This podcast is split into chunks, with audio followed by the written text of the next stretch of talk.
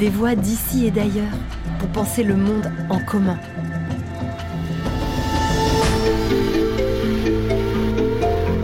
Un podcast original du campus de l'Agence française de développement, réalisé en partenariat avec les Ateliers de la Pensée et Agir pour le Vivant.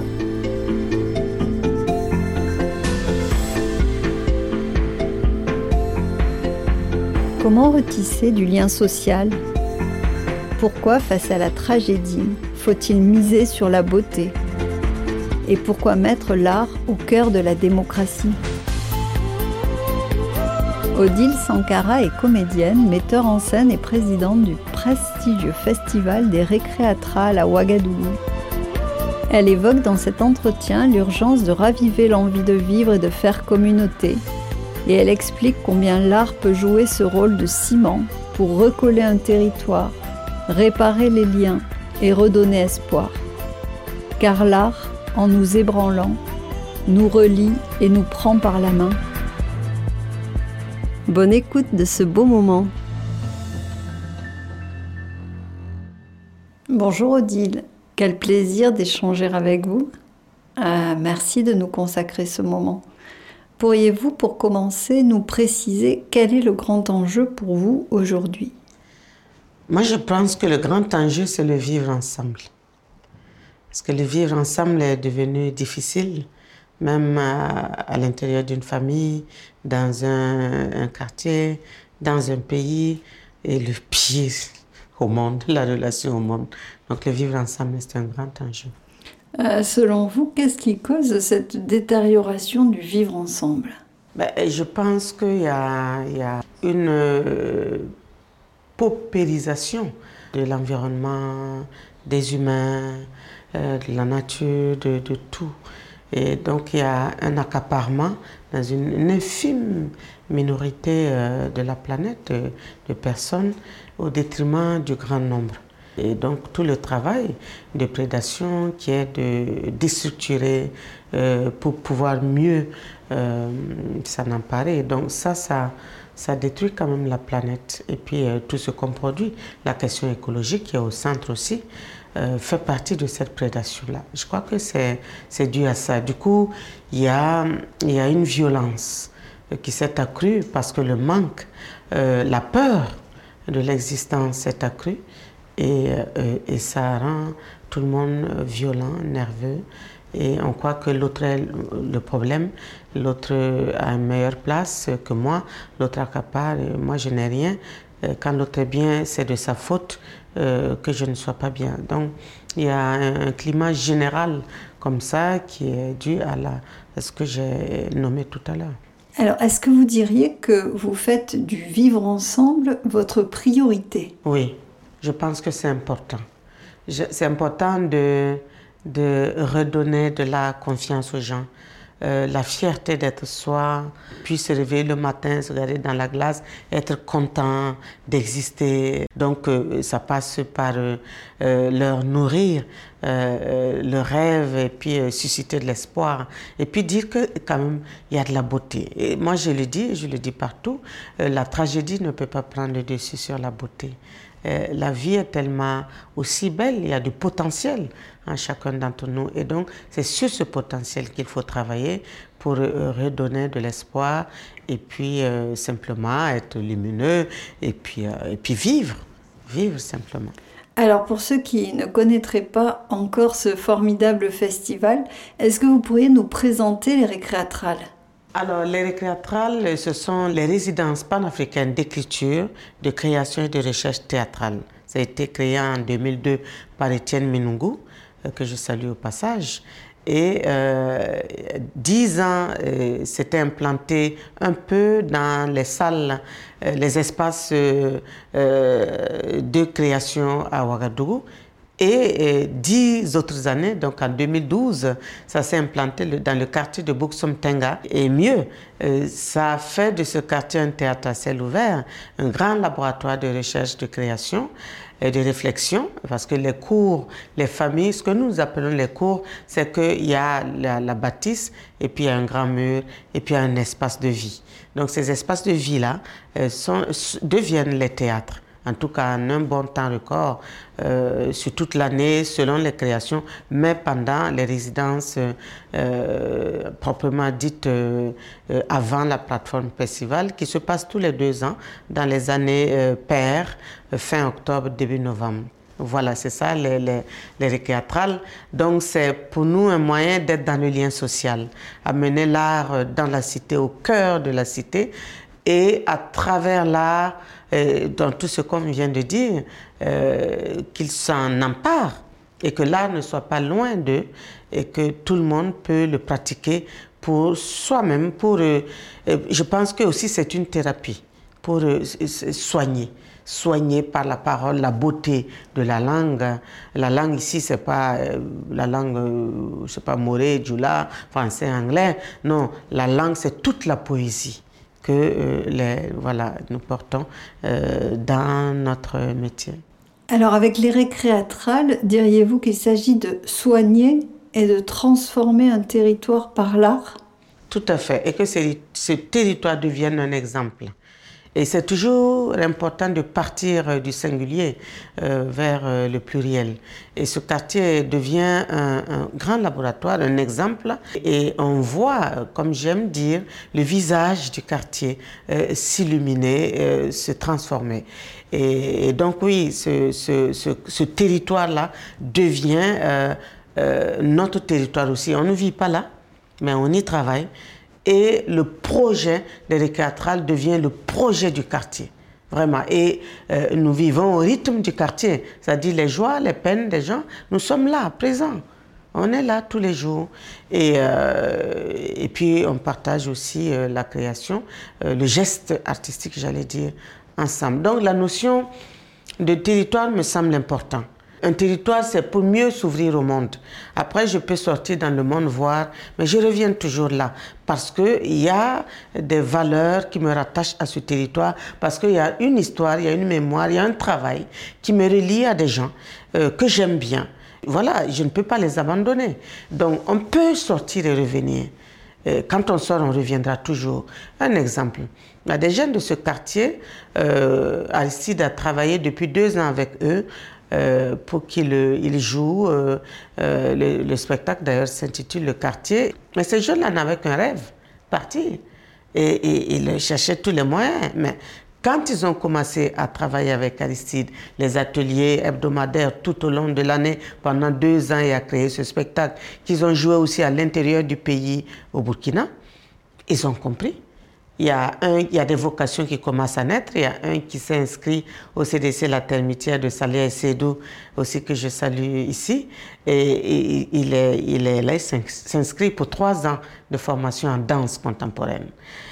Alors, et, il y a un qui est parti en France à Caen sur, euh, euh, comment on appelle ça, euh, les volontaires.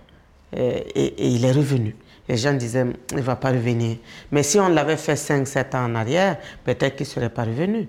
Mais avec le temps, on s'est implanté dans ce quartier. Euh, euh, il y a quelque chose qui commence à bouger. On a une vision commune. Et, et, et voilà. Donc, euh, nous, nous sommes très, très, très, très ravis de ça. Et, et voilà. Est-ce que vous travaillez avec l'ensemble des populations du territoire, sans exception? Tout à fait. Nous travaillons avec euh, tous les corps de métier des arts, euh, des arts vivants, euh, même les arts en dehors de la scène. Nous avons des peintres, nous avons des chorégraphes, nous avons des artistes musiciens, des chanteurs, des vocalistes. Nous avons aussi des, réalisateurs de cinéma. Et tout ça euh, s'exprime dans ce territoire-là de Boksum Tenga. Et de sorte que toutes les couches de la population sont prises en compte. Moi, je fais un travail, euh, des ateliers hebdomadaires avec les maires du quartier. Il y, a, une qui a plus de 70 ans. Et, et leurs brus, leurs enfants. Donc, toute la chaîne, euh, les couches sociales et les chaînes de la vie, si je peux appeler ça comme ça, sociale, tout âge confondu. Travaille avec, donc, comme j'ai dit, Aristide travaille avec les jeunes et euh, pendant le, festival et maintenant même en amont, nous faisons appel à, d'autres artistes qui travaillent beaucoup dans le jeune public à, prendre en compte aussi l'espace jeune public. Donc, le fait que nous arrivons à toucher tout le monde parce que nous ne sommes pas seuls. Nous avons construit ce projet avec toutes les compétences artistiques. on fait des appels à candidature et les jeunes viennent de partout d'Afrique. Euh, en tout cas de l'espace euh, Afrique francophone. Mais comme on a euh, des plasticiens qui apportent beaucoup de poésie dans l'espace, dans la rue, donc il y a des plasticiens qui viennent même de l'Afrique lusophone, etc. Il y a une richesse d'hommes et de femmes compétents. Est-ce que les écoles sont également associées au projet? Tout à fait. Pendant la plateforme festival et nous avons un nouveau projet, euh, voilà, ça n'a pas commencé, mais on va le commencer, on va s'intéresser aux écoles. Mais en tout cas, pendant la plateforme festival, nous avons aussi un espace de lecture, découverte de, jeunes talents, de jeunes auteurs. Donc il y a un appel à candidature, en tout cas à texte. Ils envoient les textes, souvent on reçoit près de 40, 50 textes, on lit, on choisit trois et on prend le prix RFI de l'année qu'on intègre on lit quatre œuvres chaque matin. Pendant la semaine du festival, il y a quatre jours où on lit des textes tous les matins et on invite les écoles qui sont autour dans le quartier euh, à venir sur. Donc on a toujours une foule de, jeunes lycéens qui viennent euh, écouter euh, des, des, œuvres. et c'est extraordinaire. Comment résumeriez-vous l'impact de l'art sur la société? L'impact de l'art, c'est parce qu'un être humain, vous l'avez résumé, hein, un être humain, c'est le spirituel, c'est le culturel, c'est le social, c'est hum, comment il vit dans son environnement, comment lui-même se projette euh, dans son milieu ambiant, comment il se regarde dans la glace, comment il respire, comment, comment il vit ses douleurs, ses peines, ses joies. Euh, c'est tout un ensemble. Et bien sûr, les maillons forts, c'est la culture euh, que nous portons et, c'est aussi l'économie, il ne faut pas l'oublier. L'économie est déterminante. Si quelqu'un euh, a faim au quotidien, il ne peut pas penser. Il ne peut pas penser. Il ne peut pas soigner ses blessures. Tout ça fait partie. Euh, les femmes, par exemple, nous avons décidé depuis quelques mois de renforcer simplement leur potentiel. Il y en a dans le quartier qui sont euh, des tisseuses. Euh, il y en a qui sont des couturières, qui sont dans la teinture, qui sont dans le petit commerce. Alors, nous avons cherché des centres de formation euh, dans chacun de ces métiers-là. Et il y a une dame, Madame Bintou Diallo, extraordinaire, qui est dans le coaching. Donc, elle est venue et elle a, pendant deux semaines, euh, euh, rencontrer, discuter avec ces femmes individuellement et collectivement pour euh, découvrir en elles quelles sont ses attentes, quelles sont ses compétences. Et les centres de formation, nous avons organisé les femmes, selon aussi leurs compétences, à aller se perfectionner. De sorte que cette édition des récréatrales, tous les gadgets, par exemple les sacs qu'on donne à tous les, tous les festivals, ce sont les femmes qui vont le faire de bout en bout. Nous sommes un pays de, de, de grand tissage où les femmes tissent. Donc elles vont, depuis le tissage jusqu'au produit fini, elles vont fabriquer les sacs sur place et d'autres choses. Par exemple, le bar du festival, nous n'allons plus faire euh, appeler euh, un appel à, voilà, pour qu'on vienne tenir le bar. Ce sont les femmes du quartier. Elles vont s'organiser, elles vont tenir le bar. Donc il y a une économie euh, petit à petit qui s'est mise en place euh, dans le quartier pendant le festival et qui n'est pas négligeable. Donc euh, nous allons renforcer cela et pour qu'elle elle continue de s'autonomiser. Et, voilà, ça ça me semble important. Pensez-vous que l'art puisse contribuer au projet démocratique? Oui, je pense que l'art peut être un vecteur euh, être centrale. Parce que la démocratie, c'est dommage parce qu'elle a été beaucoup politisée. La démocratie, elle existait dans l'Afrique ancienne. Dans le XIIe siècle, quand on prend, il y a eu des, recherches au Mali, euh, il y avait une grande démocratie, même dans nos différents pays, euh, dans le monde entier. Euh, il y avait la démocratie. Prenons la charte du Mandé depuis ces siècles passés. Et donc, mais ça a été galvaudé, c'est-à-dire que la démocratie telle que on l'a amenée euh, euh, sur le plateau euh, de, politiquement correct et de nos États a été galvaudée. Et donc, du coup, elle a mené un corollaire vraiment de, de, de malheur d'assassinat, de corruption, de clientélisme, de clans, de clans, de etc., etc., etc. Et donc cette démocratie-là, nous continuons à... Et même les démocraties, les grands pays de démocratie, on a vu, hein, les pays occidentaux, euh, c'est une démocratie en perte de vitesse. Comme l'art crée d'emblée le lien, l'art, c'est pas l'intellect. L'art, c'est pas mathématique, c'est pas scientifique. Ça passe par les ports, ça passe par euh, l'émotionnel.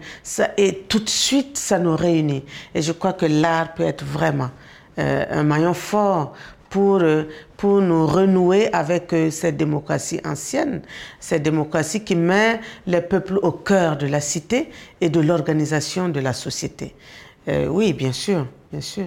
L'art, c'est, le moyen sublime Malheureusement, euh, malheureusement, dernière question, euh, on va devoir s'arrêter, mais euh, j'aimerais savoir où vous trouvez les ressources pour déployer et faire vivre les récréatrales. Alors, les ressources, c'est toujours ça la problématique. Hein. Les ressources, nous essayons de plus en plus d'intéresser notre pays à cet événement. Nous ne sommes pas les seuls. Donc on a une plateforme comme ça d'événements et de groupes euh, artistiques. On a une plaidoirie qu'on a adressée à, notre ministère qui va le voilà qui va le qui de droit hein, qui va euh, l'intéresser à qui, de droit pour prendre en compte nos événements pour pas qu'on soit toujours en train d'aller chercher l'argent glané parce que c'est beaucoup beaucoup d'efforts beaucoup d'efforts. On a beaucoup de, projets euh, allant dans le sens, euh, en lien avec la, population, les communautés, mais nous n'avons pas le temps ni les moyens de le déployer. ce qui fait qu'on perd beaucoup d'énergie à chercher, à, recommencer à chercher les financements. Et ça, c'est, je ne sais pas comment qualifier ça, c'est fatigant et c'est épuisant. Donc, nous, en tout cas, nous un lobbying, un travail pour que nos pays s'y intéressent, en tout cas un pays comme le Burkina puisse inscrire un certain nombre d'activités, d'événements dans le budget national. Donc voilà, il y a ce travail qu'on fait. Bon, c'est difficile, mais on ne lâche pas prise. Sinon, on va chercher dans les chemins classiques hein, euh, d'institutions internationales aussi qui s'intéressent euh, à, la culture dans nos pays et qui, euh, voilà, qui, qui, qui permettent, qui permettent qu'on ait accès à ça. Dernière question, est-ce qu'il y a quelqu'un, un intellectuel, un artiste, quelqu'un de proche de votre famille qui vous a particulièrement inspiré, ou alors un livre, ou alors un événement qui, à un moment donné, vous a mis sur euh, une voie? Ça, c'est la question la plus difficile. Il y en a tellement, tellement de choses. ma vie a été jalonnée de, beaucoup de, moments déterminants, de personnes, de, bien sûr, de la littérature, euh, des hommes et femmes et des événements liés à nos pays euh, qui ont été déterminants dans la construction de soi et dans la projection sur, sur le futur. Il y en a tellement et je ne peux pas citer un. C'est trop difficile. Non, il y en a. Bon, si on prend un pays comme le Burkina, euh, tout le monde dira que Sankara est un impact. Est un impact majeur parce que jusqu'à aujourd'hui, 30 ans après, euh, ça s'est comme bonifié. Et c'est seulement maintenant que nous avons compris, nous l'avons compris, et seulement maintenant que son héritage nous, traverse, nous façonne, et c'est, on vit, et chacun, euh, comme dirait quelqu'un, un ami, dit que chaque Burkinabé ou chaque Africain a une part de l'héritage de Sankara. Je crois que cet héritage est en nous et euh, nous donne la vision et, et nous accompagne au quotidien. Et comment vous le qualifiez, cet héritage de Sankara? Ben, cet héritage, déjà, c'était la fierté d'être soi, d'être noir. N'oubliez pas, on ne va pas aborder la question ici, ce n'est pas le propos. La question du noir, plus que jamais dans le monde, euh, euh, ne s'améliore pas, est plutôt dégradant. Donc lui, il a travaillé à nous donner la fierté, la fierté d'être soi. Et euh, à partir de notre potentiel, à, à, se prendre en charge, avoir un visage euh, avec le monde. Je crois que ça, ça c'est important quand même. Quand l'être humain euh, euh, est fier de, lui, il peut faire des miracles. Mais quand on, a un regard misérabiliste, un, regard dégradant sur soi, je vous assure qu'on on courbe les chines à tout moment, on baisse la tête, on s'enfonce et on s'enlise et on meurt. Voilà. Et donc, je crois que ça, ça, ça c'était important. Et puis, euh, et puis la culture. La culture était transversale dans son projet politique parce que c'est ça qui nous définit, qui nous détermine. Et je crois que euh, le Burkina est considéré comme un pays de grande culture et de création. on a des artistes dans tous les domaines, mais vraiment d'un talent, d'un talent d'une force. Et donc, je pense que ça vient aussi de là, de cet héritage de Sankara. Euh, voilà. Donc, je peux parler de lui et beaucoup d'autres choses. Et à quelqu'un comme Felwin aujourd'hui, je l'adore. Il y a, il y a Leonora Miano, il y en a plein, plein, plein sur le continent. C'est Serge Koulibaly dans la danse, Sali Sanou, Seydou Boro. On peut les citer à perpète et, et voilà. C'est trop de choses. Merci cher Odile pour ces beaux messages et cette foi dans la beauté qui sauve. Merci pour cet échange instructif et inspirant que nous avons enregistré lors des derniers ateliers de la pensée de Dakar. Et merci à vous, chers auditeurs, d'avoir partagé cette écoute avec nous. Nous nous retrouvons très bientôt pour des nouvelles de demain. C'était Des nouvelles de demain avec Odile Sankara. Au micro, Sarah Marniès. Un podcast original du campus de l'Agence française de développement, réalisé en partenariat avec les ateliers de la pensée et Agir pour le vivant. À retrouver sur le site afd.fr et sur toutes les plateformes d'écoute.